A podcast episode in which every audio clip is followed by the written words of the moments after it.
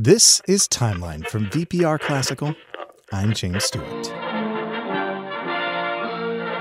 Today, music is everywhere. Invisible signals are flying through the air, carrying every possible genre or style that a person could ever want.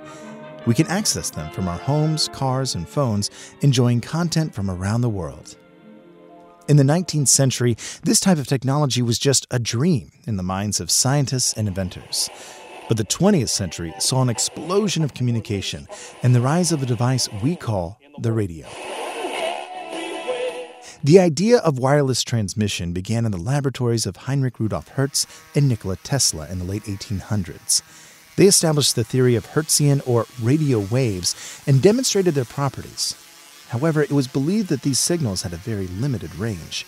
Oxford professor Oliver Lodge estimated that radio waves would only be able to travel at the most a mile or so. That didn't stop Italian scientist and inventor Guglielmo Marconi from experimenting with commercial applications of this technology. In the 1890s, he experimented with various transmitters and receivers, boosting their range with each breakthrough. At the end of 1901, his team successfully sent a signal from Cornwall, England, to Newfoundland, crossing the Atlantic and proving the true potential of the technology. For his work, he received a Nobel Prize.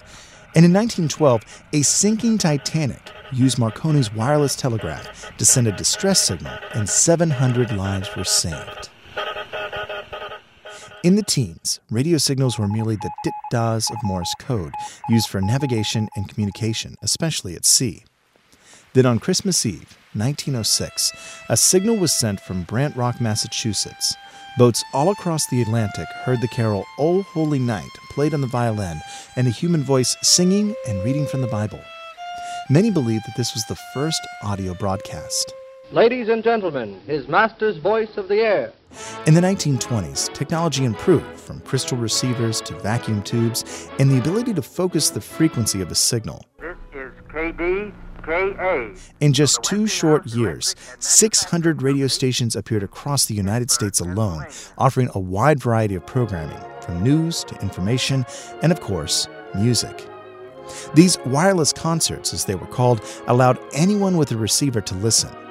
You didn't have to buy the recording or go to the performance, you just had to flip the switch radio signals flew through geographical and cultural boundaries, exposing a generation of listeners to sounds, songs, and expression beyond their reach.